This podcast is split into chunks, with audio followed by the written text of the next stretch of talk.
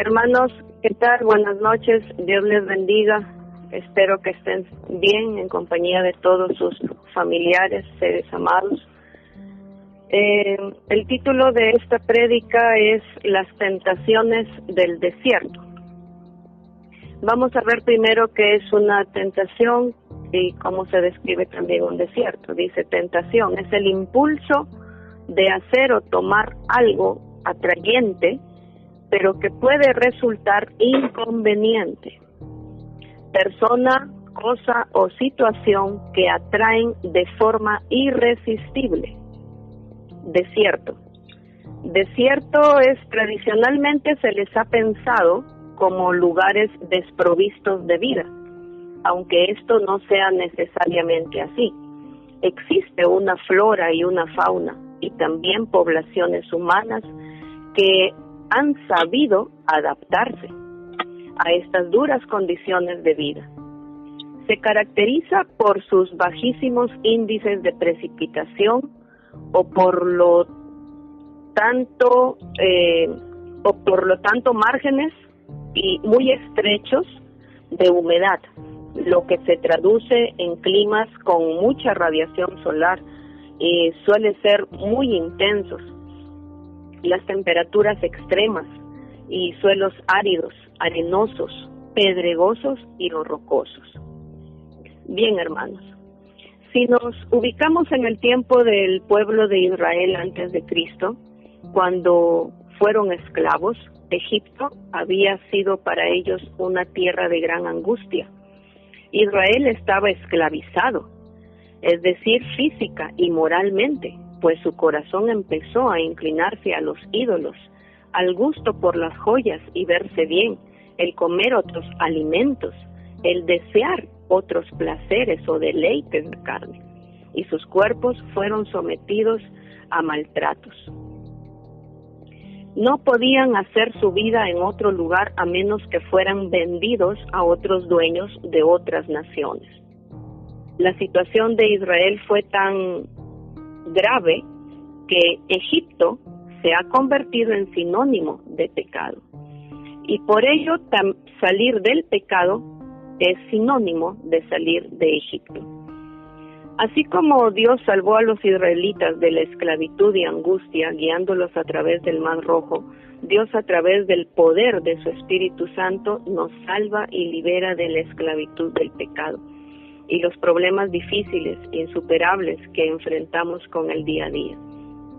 Tenemos que tener en cuenta eh, una cosa, no es lo mismo tentación que prueba. En Santiago 1, del 13 al 15, dice, nadie, nadie al ser tentado diga que Dios lo tienta. Dios no puede ser tentado por el mal, ni tienta a nadie, sino que cada uno es tentado por su propia concupiscencia, que lo atrae y lo seduce. Entonces la concupiscencia, eh, después que ha concebido, da a luz el pecado. Y el pecado siendo consumado, da a luz la muerte. En Zacarías 13, del 8 al 9, nos dice el Señor, y acontecerá en toda la tierra, dice Jehová, que las dos terceras partes serán cortadas de ella y se perderán, mas la tercera quedará en ella. Y meteré en el fuego a la tercera parte, y los fundiré como se funde la plata, y los probaré como se prueba el oro. Él invocará mi nombre, y yo le oiré, y diré, pueblo mío, y él dirá, Jehová es mi Dios. Puede que si la tentación sea parte de la prueba, para seguir purificándonos y tener dominio propio. Eh, me acuerdo aquí, por ejemplo, cuando uno gusta mucho, digamos algo sencillo, ¿no? Por chocolates, por, eh, por los dulces, ¿no? En el caso de un diabético. Eh, y pues a este le llama el comer azúcar, ¿no? O nos llama el gusto por, por un chocolate, algo. Sin embargo, el médico nos dice, no es bueno que comas esto. Pero nosotros nos sentimos eh, tentados a, comerlo. ¿Y qué va a producir esto? Pues que nos enfermemos, ¿no? Eh, una tentación puede ser parte de la prueba, ¿no? Pero no es lo mismo. Eh, el Señor lo permite, sí, para que nosotros podamos tener dominio propio.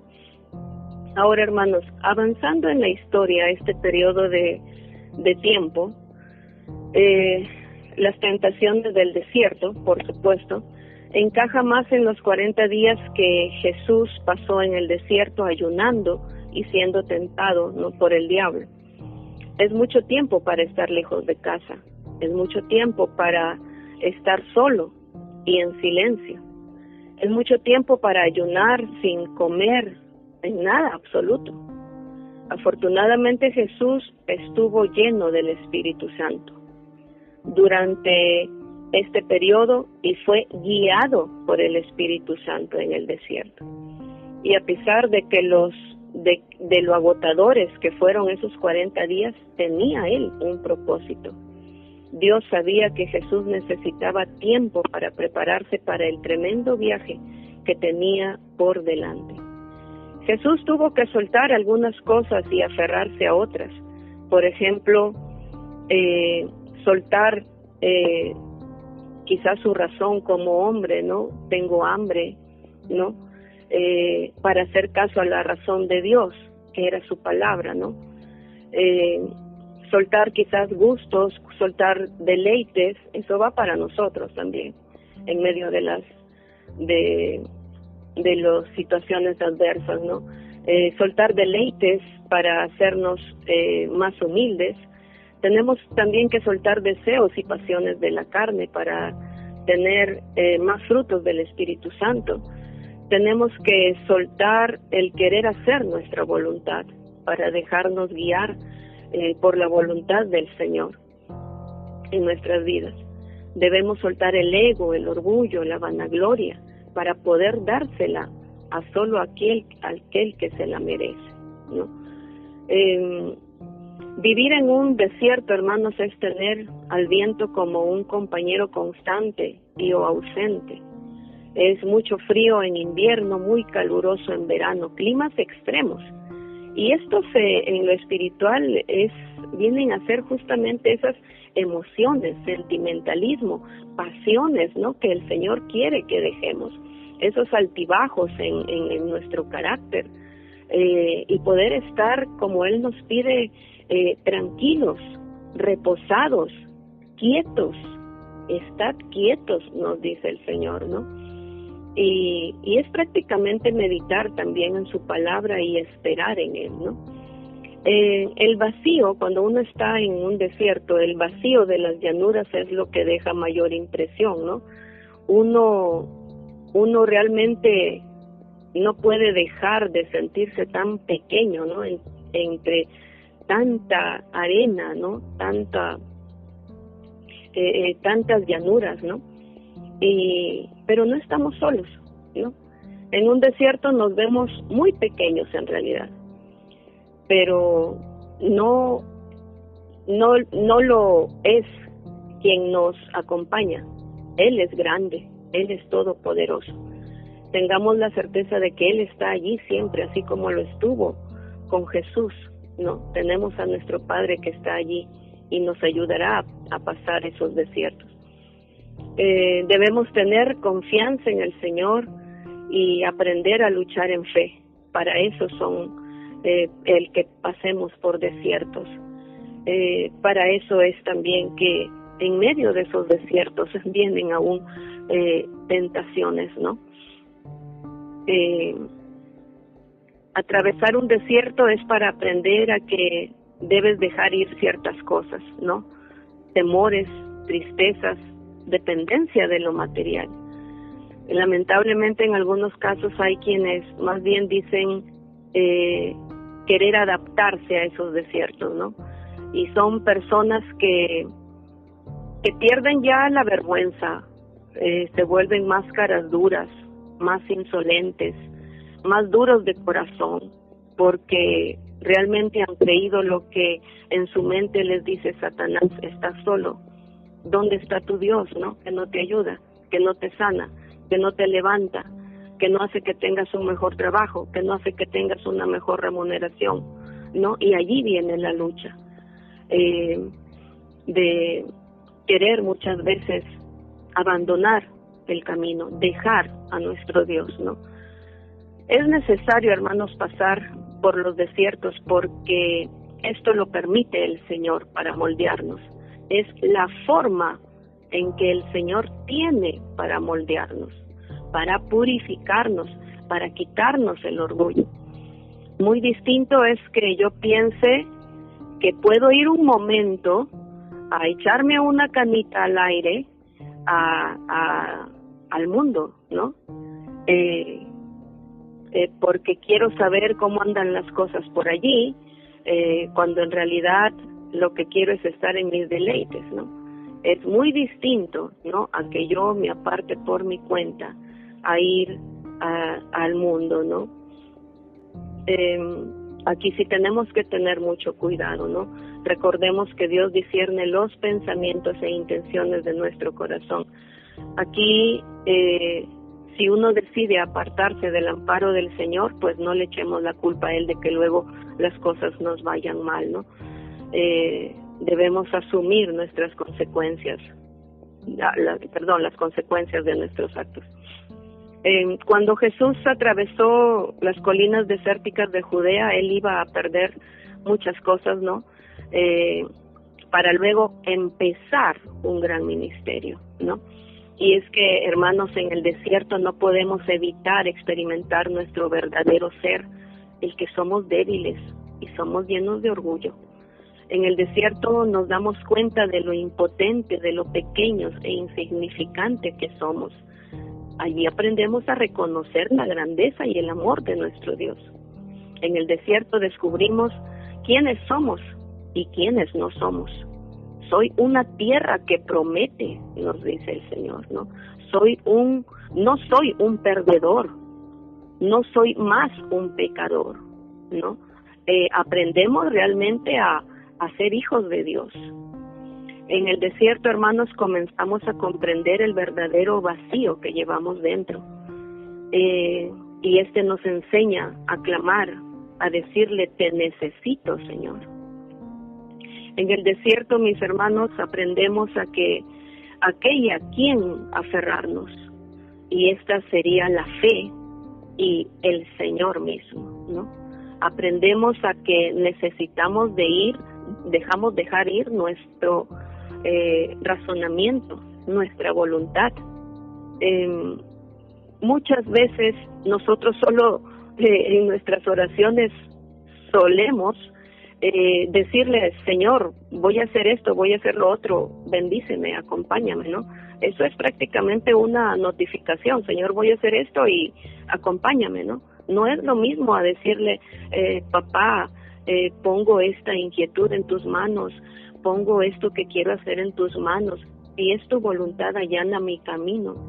¿no? Esas cosas son las que tenemos que cambiar. El depender de nuestra voluntad y nuestra razón para dársela a Él, para que Él sea quien realmente nos dirija, ¿no?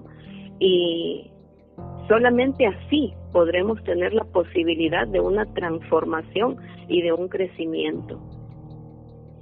En, en el desierto se encuentran el hambre, ¿no? Lucas 4 del 1 al 13 eh, nos dice que Jesús no comió durante todos esos días y cuando terminaban estaba hambriento. Allí pues se le acerca el diablo y le dice, si eres hijo de Dios, ordena que esta piedra se convierta en pan, ¿no? Esta es una propuesta tentadora, ¿no? Ya que Jesús tiene hambre y ciertamente tiene el poder de transformar una pieza de mármol en, una, en un pan, ¿no? Pero Jesús le responde, escrito está, no solo de pan vivirá el hombre, ¿no? Eh, sino de toda palabra eh, de Dios. Y enfrentamos una tentación similar nosotros cuando nos sentimos vacíos por dentro. Eh, una vez escuché una prédica en donde dice, el hombre tiene un vacío de por sí, está en su corazón, pero ese vacío tiene forma y tiene forma de Dios, de Jesús, de su Santo Espíritu. Él es el único que puede llenar ese vacío, Él es la única pieza que puede llenar ese vacío en nuestro corazón. Porque lamentablemente cuando nosotros nos sentimos vacíos, solemos muchas, muchas veces llenarlo con compras, llenarlo con deleites de la carne, ¿verdad? Eh, llenarlos quizás hasta con sed de venganza, eh, el querer arreglar las cosas con nuestras propias manos. Eh, lamentablemente esa es la forma en que elegimos muchas veces eh, saciar estos vacíos, ¿no? Eh, y aquí hay una cosa también, o nos rendimos a ellos, ¿no? Y pues realmente nos perderíamos, o nos aferramos, o a, y, y también podemos dejarlos ir. Si cedemos ante ellos, nos encontraremos buscando más y más de ellos, porque el pecado no sacia, hermanos. Las cosas materiales no sacian, hermanos. Solo el Espíritu del Altísimo puede saciar nuestra hambre.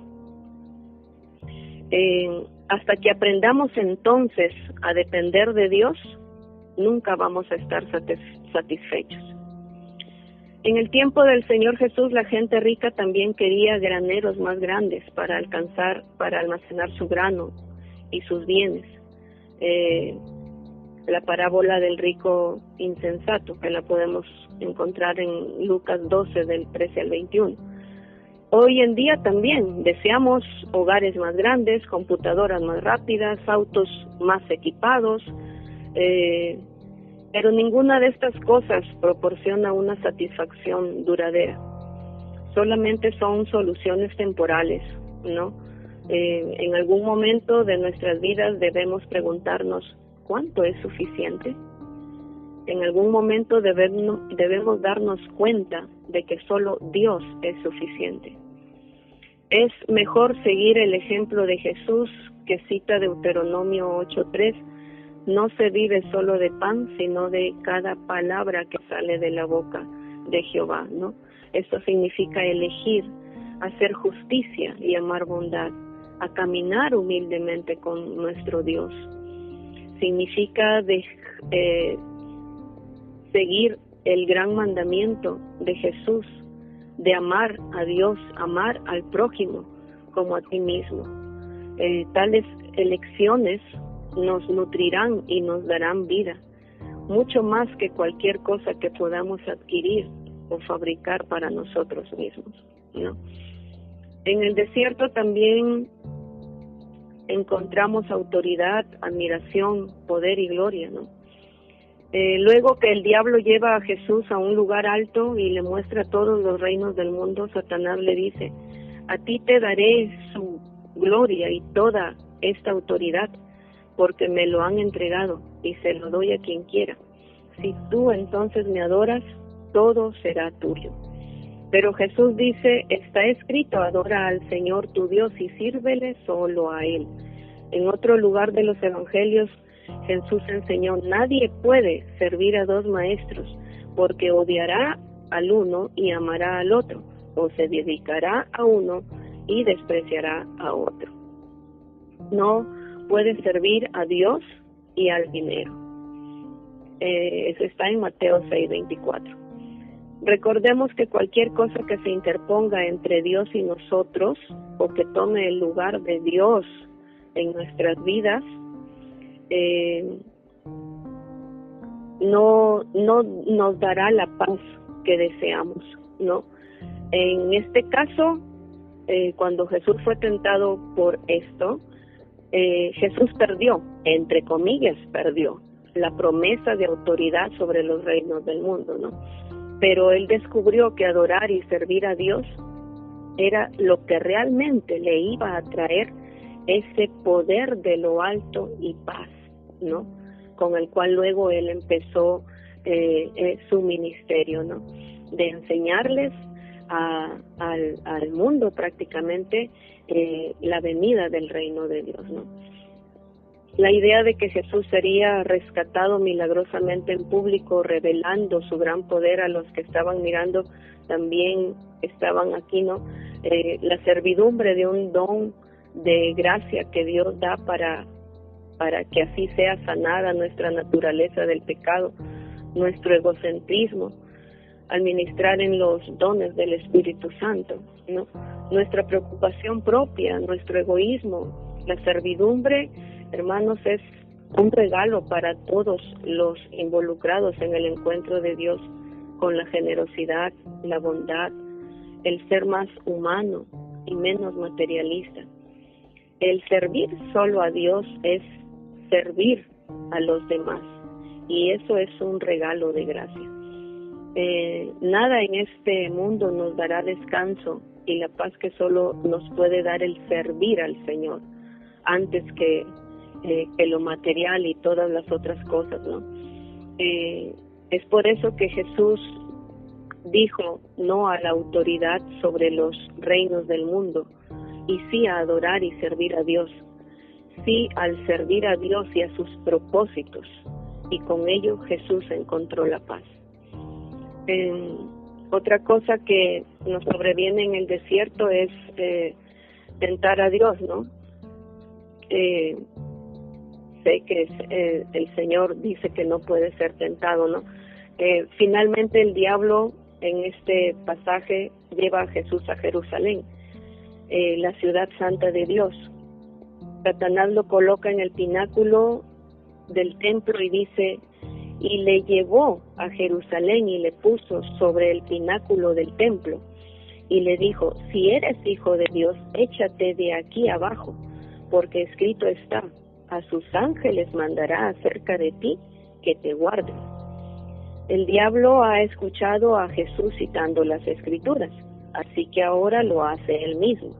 En el Salmo 91, Satanás encuentra las palabras que espera que cambien la mente de Jesús, y en las manos te sostendrá para que no tropieces con tu pie en piedra. La Biblia lo dice, pero en este caso citar las escrituras es un movimiento verdaderamente diabólico, ¿no? Eh, por parte del, del enemigo, ¿no? Eh, y muchas veces eh, Jesús combate el fuego contra fuego en esta en esta tentación que él pasa, ¿no? Jesús escucha la cita del diablo y lo contrarresta contra con Deuteronomio 6:16. No tentarás a Jehová vuestro Dios como lo tentasteis en Masá Sí es cierto que Dios enviará ángeles para protegerte y soportarte en tiempos de peligro, pero no si te expones voluntariamente a algún daño y desafías a Dios para que te salve luego. En esta tentación final Jesús perdió la oportunidad de un rescate dramático, por así decirlo, eh, por parte de los ángeles de Dios, ¿no? pero lo que encontró es una relación correcta con Dios, una en la que Dios es servido en lugar de ser probado. Jesús sabe que en el, que el versículo de Deuteronomio acerca de probar a Dios es seguido por las palabras y haz lo recto y bueno ante los ojos de Jehová para que te vaya bien y entres y posees la buena tierra que Jehová juró a tus padres. Tomemos buenas decisiones, hermanos. Dice la Biblia que después de todas estas tentaciones el diablo se apartó de Jesús hasta un momento oportuno. Eh, ¿qué, pasó luego con el Señor Jesús? Pues que Él empieza su ministerio, ¿no? En Lucas 4 del 14 al 15. Y Jesús dice, volvió en el poder del Espíritu a Galilea y se difundió su fama por toda la tierra de alrededor y enseñaba en las sinagogas de ellos y era glorificado por todos. Cada vez, hermanos, que pasamos por pruebas eh, en el desierto, subimos a otro nivel de gloria. Eh, en Deuteronomio 28 se nos dice, ¿no? Eh, las bendiciones de la obediencia. Eh, también hay las consecuencias de la desobediencia. Eh, y aquí recordaba, ¿no? Una canción eh, que dice, ¿cómo puedo derramar yo de mi espíritu si mis hijos no se vuelven hacia mí? Ahora ciñete como un varón valiente, yo hablaré y tú me contestarás a mí. ¿Dónde están aquellos hombres como Elías que dejaron todo por seguirme a mí? Que rompieron compromisos con el mundo solo por agradarme a mí? ¿Dónde están aquellos tres de Babilonia que prefirieron ser quemados a ceder? ¿Dónde está aquel Daniel que me adoraba? ¿Dónde está la santidad de aquel José? ¿Dónde está ese niño que mató al gigante? ¿Dónde están los sucesores de Josué? ¿Dónde están esas mujeres entregadas como Esther? Cuando pasamos, mis hermanos, por el desierto, eh, realmente es eso lo que el Señor quiere hacer. Como estas preguntas, el Señor también nos está hablando a nosotros. Y es como para que despertemos de que realmente debemos seguir adelante, confiando, eh, y debemos seguir luchando porque cosas mejores van a venir, ¿no? Las pruebas pueden ser muy duras, están siendo muy duras en estos días, pero debemos mantenernos firmes. Y el Señor entonces, entonces acudirá a nuestro socorro. Em, otra cosa que pasamos por eh, los desiertos, ¿no? Está la incredulidad. La incredulidad no es más que la ausencia de fe, hermanos, es la falta de credibilidad a la verdad. La incredulidad es una consecuencia del pecado. La incredulidad es el cemento que endurece nuestro corazón para no creer en algo o en alguien, ¿no?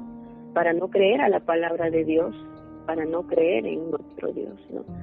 La incredulidad surgió junto con el mal cuando el hombre cambió la fe por su razón. La incredulidad se origina en las personas cuando creemos que Dios es hombre como, nosotros. Eh, o sea, cuando nosotros eh, reducimos, lo reducimos a nuestra humanidad o cuando pensamos que así como nos trataron, así nos tratará el Señor, ¿no? Eh, si llevamos la incredulidad al ámbito natural, nos damos cuenta que tenemos muchas razones para no creer en los hombres a causa de tanta mentira, tanto engaño. Pero Dios es un caso totalmente distinto. Dios no miente, ni tampoco engaña. Eh, a muchas personas se le hace difícil creerle a Dios porque piensan que Dios es hombre, ¿no? Eh, cargado de, de errores, de falta, de falta de amor, ¿no? Suelen echarle la culpa de todo lo que pasa en el mundo, pero más bien eso es consecuencia del pecado del hombre. Nuestra confianza, hermanos, crecerá a medida que crece nuestra relación con Dios. Es difícil creer o confiar en alguien que aún no conocemos.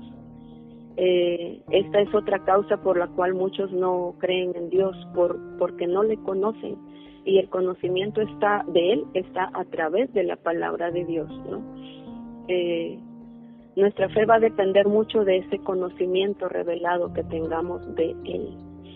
Mayormente la desconfianza viene a nosotros cuando alguien nos eh, nos falla, ¿no? Pero tenemos que que leer su palabra del Señor para conocerle, ¿no? La incredulidad, hermanos, nos quita el acceso a los milagros, eh, ya que los milagros se reciben por fe. Eso está en Mateo 13, 58. La incredulidad cierra nuestros ojos a la realidad, en Marcos 16, 14. La incredulidad se opone a la verdad, en Timoteo, primera de Timoteo 1, 13. La incredulidad nos aparta de Dios y de su voluntad. Eso está en Hebreos 3:12. Eh, la incredulidad nos quita el acceso a lo sobrenatural, por lo tanto nos lleva a vivir en un evangelio religioso carente de poder y de cambios. Eh, cuando no creemos en lo sobrenatural, eh, volvemos a Dios limitado. Claro que no lo es. Eh, tenemos que tener mucho cuidado, ¿no? Eh, la incredulidad, hermanos, nos lleva a desagradar a Dios. Hebreos 11:6. En las características de un incrédulo, mi hermano, es que todo lo razona, aún los mandatos divinos de Dios. Por ejemplo, un estudiante universitario si hace mucho uso de su lógica y de su razón para resolver ejercicios matemáticos, eh, pero cuando se trata de las cosas del Señor, eh, no puede poner su mente en por donde debe poner su fe. Dios no se mueve por nuestra mente, Dios se mueve por nuestra fe. Eh, esta es una de las tantas razones por las cuales el Espíritu Santo no tiene muchas veces movimiento en la vida de muchas personas. Dios nos manda a vivir por fe por una sola razón, quitarle los límites eh, a Él para poder operar todo tiempo, todo lugar, en todo lugar en, en nuestras vidas. Eh, si hacemos uso de la fe continuamente, veremos a Dios moviéndose también eh, continuamente en nuestras vidas. Sabemos que muchas de las cosas que Dios mandó a hacer en su palabra eh, carecen de sentido lógico, ¿no? Para nosotros, para el hombre. por lo tanto, cuando Dios nos manda a hacer algo, debemos hacerlo con fe y no buscar el cómo lo hará, no buscar una razón, ¿no? Cómo lo cómo hará él esto, ¿no? Cuando Dios nos manda a hacer algo es porque él va a respaldar su palabra. Esto lo podemos encontrar en Éxodo 14 del 15 al 16. Eh, características de un incrédulo, otra es que es desobediente y es también idólatra, ¿no? Eh, porque pues no conocen a Dios realmente. Eh, es eh, el incrédulo cree solo de letras y no de corazón. Proclaman muchas veces a un Dios que, que sanan, pero nunca ha orado por un enfermo, ¿no? Con fe y no ha podido ver entonces el poder de Dios. El incrédulo suele ser ingrato. El incrédulo llama a la imaginación. Sin embargo, el incrédulo eh, tiene que ver para creer. El incrédulo tiene la palabra como un libro, más no como su realidad. El incrédulo tiene a Dios como último recurso para resolver sus problemas. El incrédulo ve los problemas más grandes que a Dios. El incrédulo vive sin esperanza y si la tiene, la pierde con mucha facilidad. Al incrédulo se le hace muy difícil conocer a Dios. Siempre está agotado porque no descansa en el Señor. Siempre depende de sus propias fuerzas. El incrédulo no conoce muchas veces lo que es santidad. Primera de Tito del 1 al 15. Hermanos, en conclusión, eh, Jesús nos enseña eh, su humanidad completa aquí, ¿no? Él tenía hambre y luchaba con la tentación, expresó sentimientos, pensamientos y palabras como lo hacen los humanos en situaciones tensas. Jesús fue tentado, pero permaneció sin pecado, probándose a sí mismo divino. Podemos encontrar alimento real en la palabra de Dios, en las enseñanzas que nos muestra el camino hacia una satisfacción profunda y duradera, e incluso tener el poder en Cristo, Jesús, de ser, de decirle a Satanás, vete fuera. Podemos, hermanos, encontrar descanso y paz adorando solo al Señor. y podemos encontrar seguridad y protección en una relación correcta con Dios, que se basa en servir en lugar de probar. De la mano de Jesús, hermanos, sabremos qué, qué cosas valen la pena encontrar y qué cosas deberíamos estar dispuestos a perder. En este periodo de tiempo eh, se enfatiza cómo Jesús responde a la tentación, ¿no? Tanto como un ejemplo para los demás como para revelar su habilidad para luchar con la tentación y vencerla. ¿En, ¿En qué se basó su habilidad? En conocer la palabra de Dios y no darle vueltas al asunto. Es decir, mientras más pensamos eh, en, en una tentación, pues más atractiva se hace, ¿no? Sin embargo, tenemos que actuar rápido con la palabra de Dios. Eh, pero no será así si desde un comienzo la identificamos como tal, ¿no? Si sabemos que es una tentación, pues eh, no, no caer en la trampa, ¿no? Actuar enseguida con la palabra. Eh, podemos hacer una oración aquí, Señor, ayúdame a lidiar con la incredulidad, enséñame a conocerte más para confiar totalmente en ti, sin peros ni pretextos. Perdóname las veces que me mandaste hacer algo por fe y no obedecí por incredulidad y detuve tu mover en ese momento. En el nombre de Jesús declaro ahora que soy libre. Amén. Amén, hermano.